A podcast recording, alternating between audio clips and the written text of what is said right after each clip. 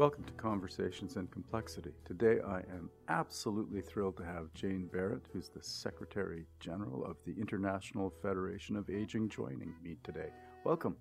Thanks, Ross. It's great to be with you this afternoon. So, the International Federation of Aging, how did you get there? Tell me a bit about your background, how you got interested in aging, and how you landed up at uh, Bridgepoint. Mm.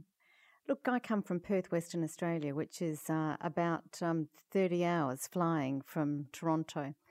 And my background has always been an interest in ageing and disability, and particularly caregiving in my earlier career. And I think that's probably because I was known, or would have been known, as a child carer.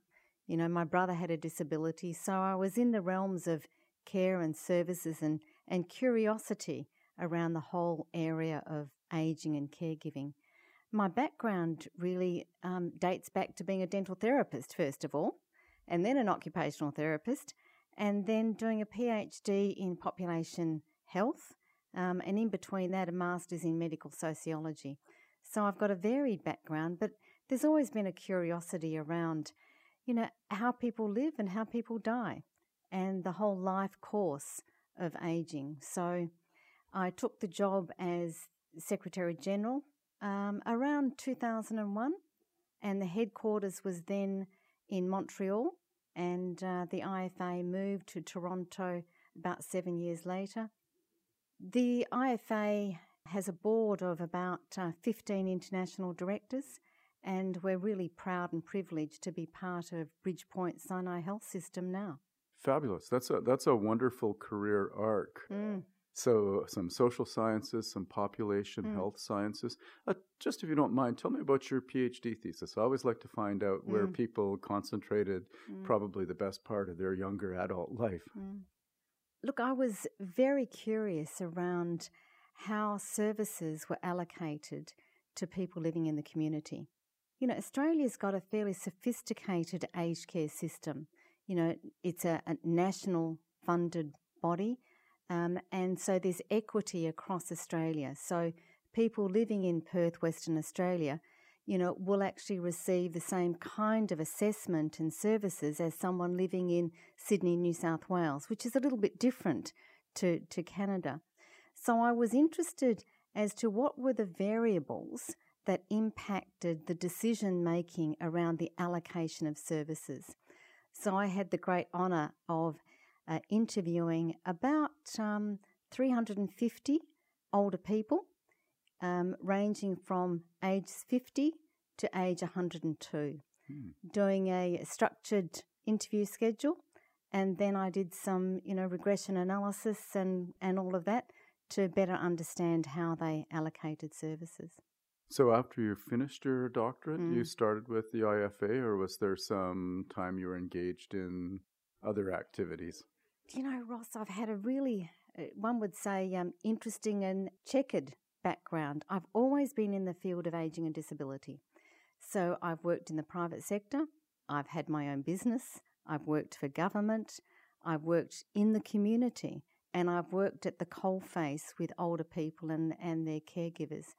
So, you know, what I've understood in all of those different sectors is we speak different language. Mm. You know, um, we have a conversation and we think that we're talking about the same thing, but we're actually not. So I've actually had the great opportunity to, to learn how to communicate with government around the different needs of older people. But it's also, we're starting to lean towards looking at how older people can remain healthy in the community. And that's really an emerging trend that um, Canada is also embracing. Yeah, I think you're absolutely correct. That diversity of experience professionally is critically important, particularly, I guess, because uh, the IFA has a huge policy mandate. Would that mm. be fair to say? Look, it is. Um, the IFA has something called general consultative status at the United Nations, and in particular, the Economic and Social Council and also formal working relationships with the World Health Organization. So, you know, our goal really is to be a global point of connection of experts and expertise to influence and shape policy. And the way that we do that you know, from a vertical advocacy perspective, is to really work at a country level and help build capacity of non governmental organisations and then intervene and advocate, you know, at the intergovernmental level with WHO. So back in 2015, the WHO published the first evidence based report on ageing and health. And that's a landmark uh, report that is likely to change the nature of the way governments actually look at older people and develop services around them. Yeah, and I think it's timely given that uh, aging is a global phenomenon. I think most people, when they reflect upon it, they think, ah, aging is happening in high income countries. But what the data suggests is it's a global phenomenon, and all health and social systems need to have coherent policies around aging strategies.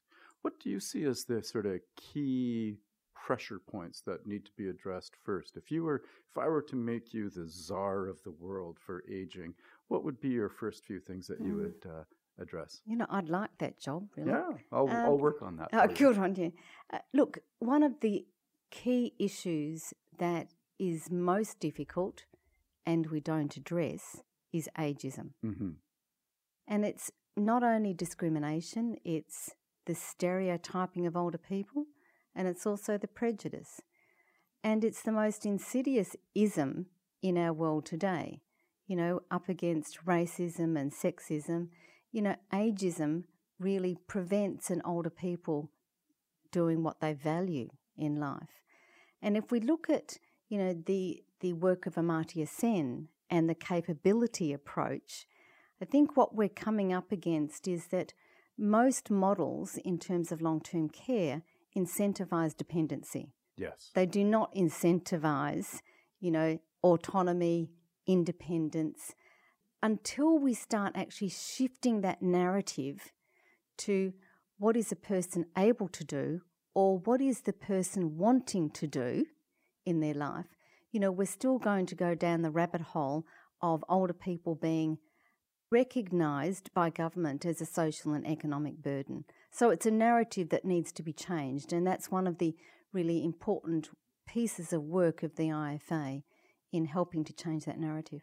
And one of the critical ways that discourse plays out is in the costing of health services mm. utilization and saying, oh, look at the demographics going forward. We're going to have to uh, think about how we're going to pay for all of the health services as opposed to looking at it from the other side. And I think part of the World Health Strategy was to talk about healthy aging. Mm. And I think that capabilities approach is really nice because it gives people and persons not just agency but multiple dimensions in which they can be encouraged to flourish mm. and then you can start to assemble policies in that direction as opposed to medicalizing everything mm.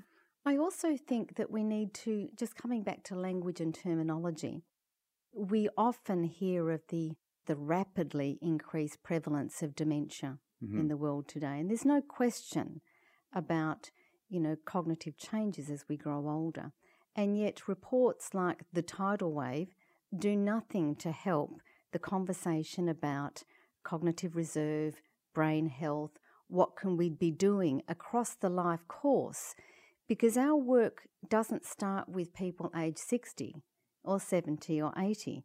You know, we have a belief that a life course approach, aging starts at birth, because we've got to keep remembering that in less developed countries, such as Sierra Leone, for example, the average life expectancy is less than 40. Mm-hmm. And, you know, the Australian Indigenous population, average life expectancy is about 55. And so we have to frame what we're talking about in terms of healthy aging across the life course. What decisions should we be making in the earlier part of our life around lifestyle, which will impact, you know, our ability in older age?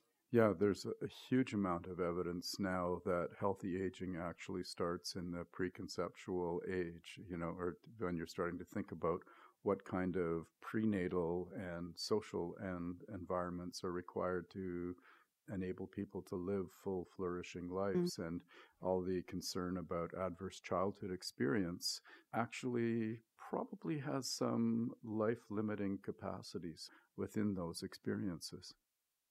So, the WHO in its report really talked about the interplay between the intrinsic capacity and the environment.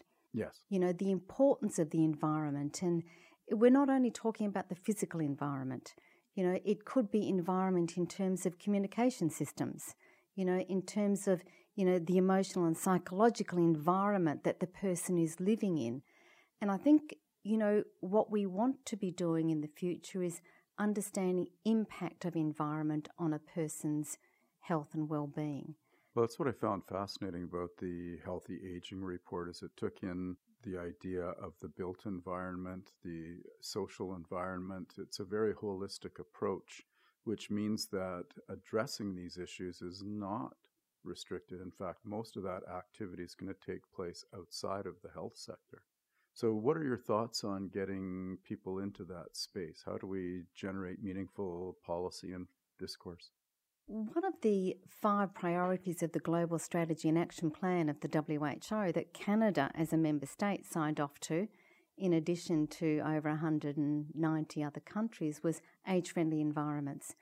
And there's no question that Canada is one of the leaders worldwide in the development of age friendly cities and communities, and is one of the affiliates of the global network of age friendly cities and communities. I think what we have in Canada is several thousands of age friendly projects. And we have many in Ontario. And I believe that the City of Toronto is part of the global network. Mm. So, you know, we are sort of up there. I think what we're missing at the moment is understanding the impact, you know, measurement and monitoring of an age friendly environment and healthy older people.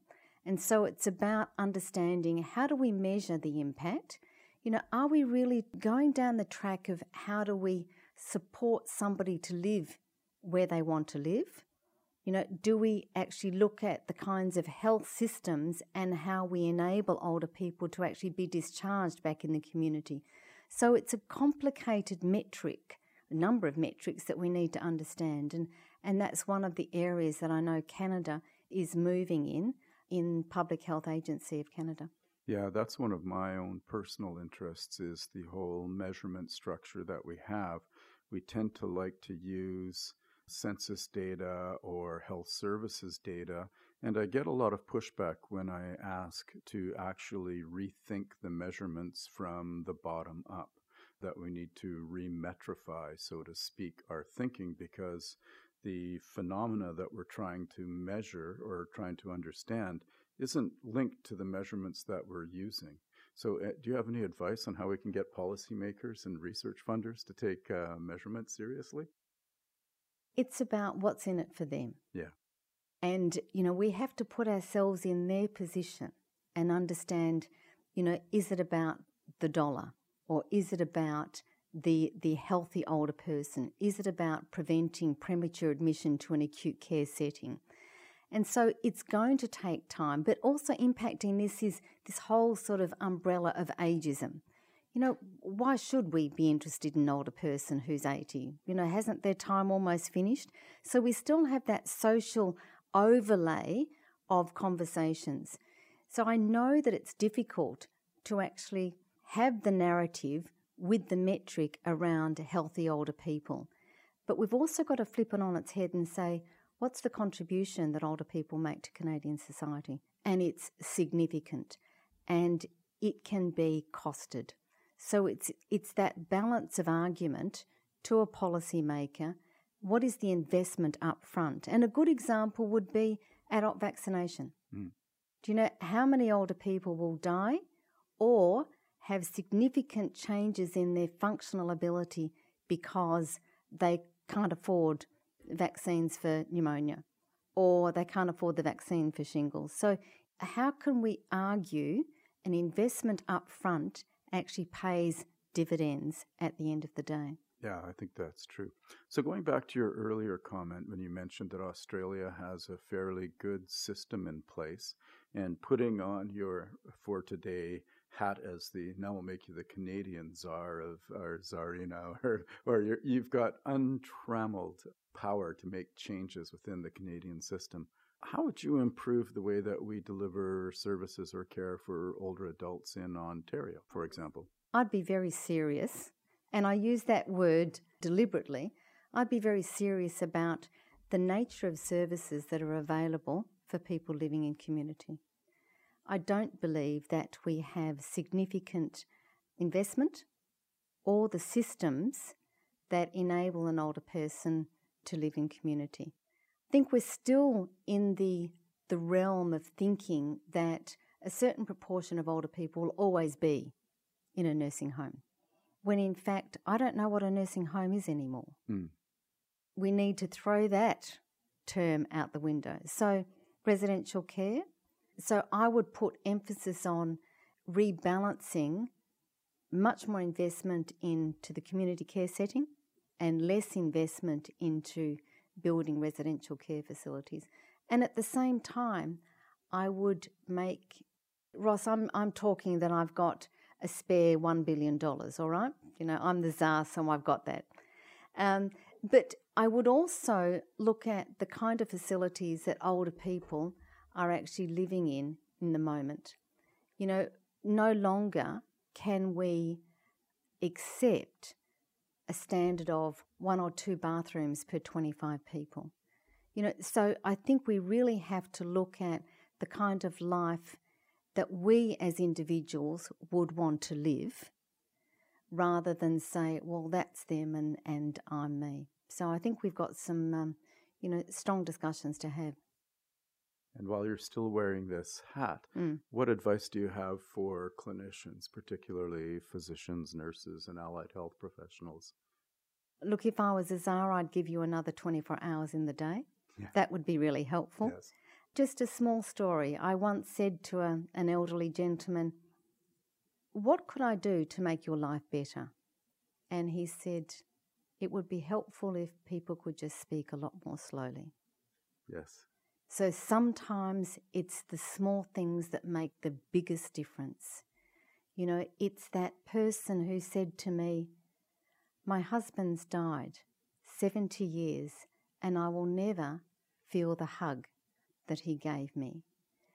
And so when we're talking about physicians and care workers and health professionals, it's about can we all just take that pause and actually sit quietly and actually listen? That's not a scientific answer, but that's one about human frailty mm. and human dignity and what we as humans can give to one another.